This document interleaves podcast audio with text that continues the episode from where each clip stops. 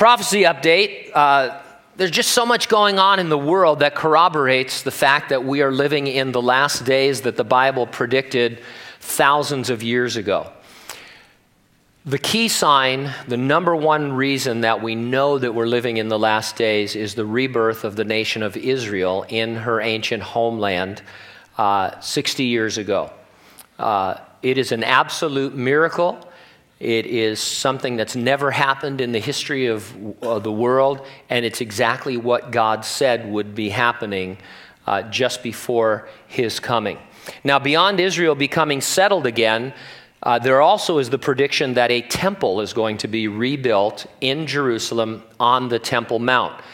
Jesus spoke prominently about that temple.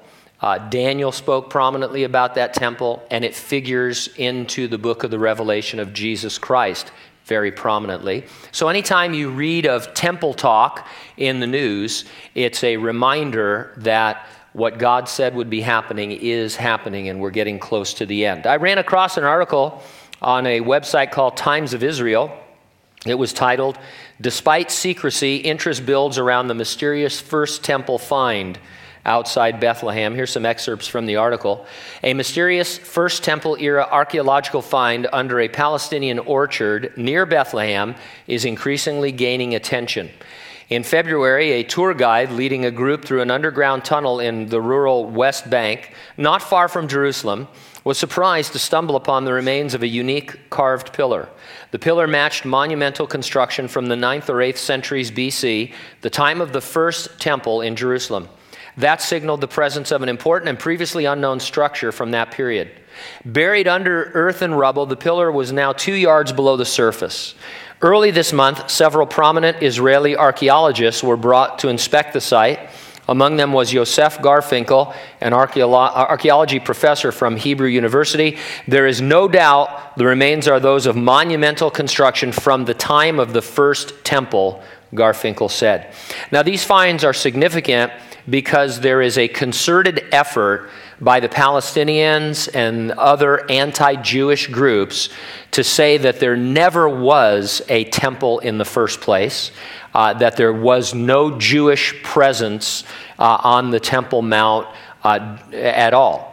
And so when the Jews talk about rebuilding their temple, every, they're trying to say that, that they never had a temple to start with. It sounds ludicrous to us, but this is uh, the tack that they're taking. So anytime we see archaeological discoveries that date to this first temple period, it is a way of pointing to the fact that there was a temple, and we would say there's going to be a temple again. Uh, and so uh, temple talk is always exciting. Now, we won't be here for the rebuilding of the temple. Our understanding of prophecy is that the man we call the Antichrist will enter into a peace agreement with the nation of Israel, be a seven year agreement.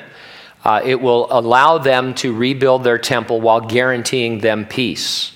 Uh, Jesus told us, and Paul the Apostle told us, that we would be removed from the earth, resurrected and or raptured prior to the signing of that peace treaty, which is the beginning of the Great Tribulation. Uh, and so we're not really looking towards that temple being rebuilt. We're just excited that we're living in the times in which people are talking about that. Uh, the second coming of Jesus is getting closer all the time as these events unfold, but the coming of the Lord to rapture the church, that's always imminent. It could always happen at any moment. And that's why every week we like to ask you regarding the rapture are you ready for it? If not, you need to get ready and stay ready and keep looking up because, ready or not, Jesus is coming.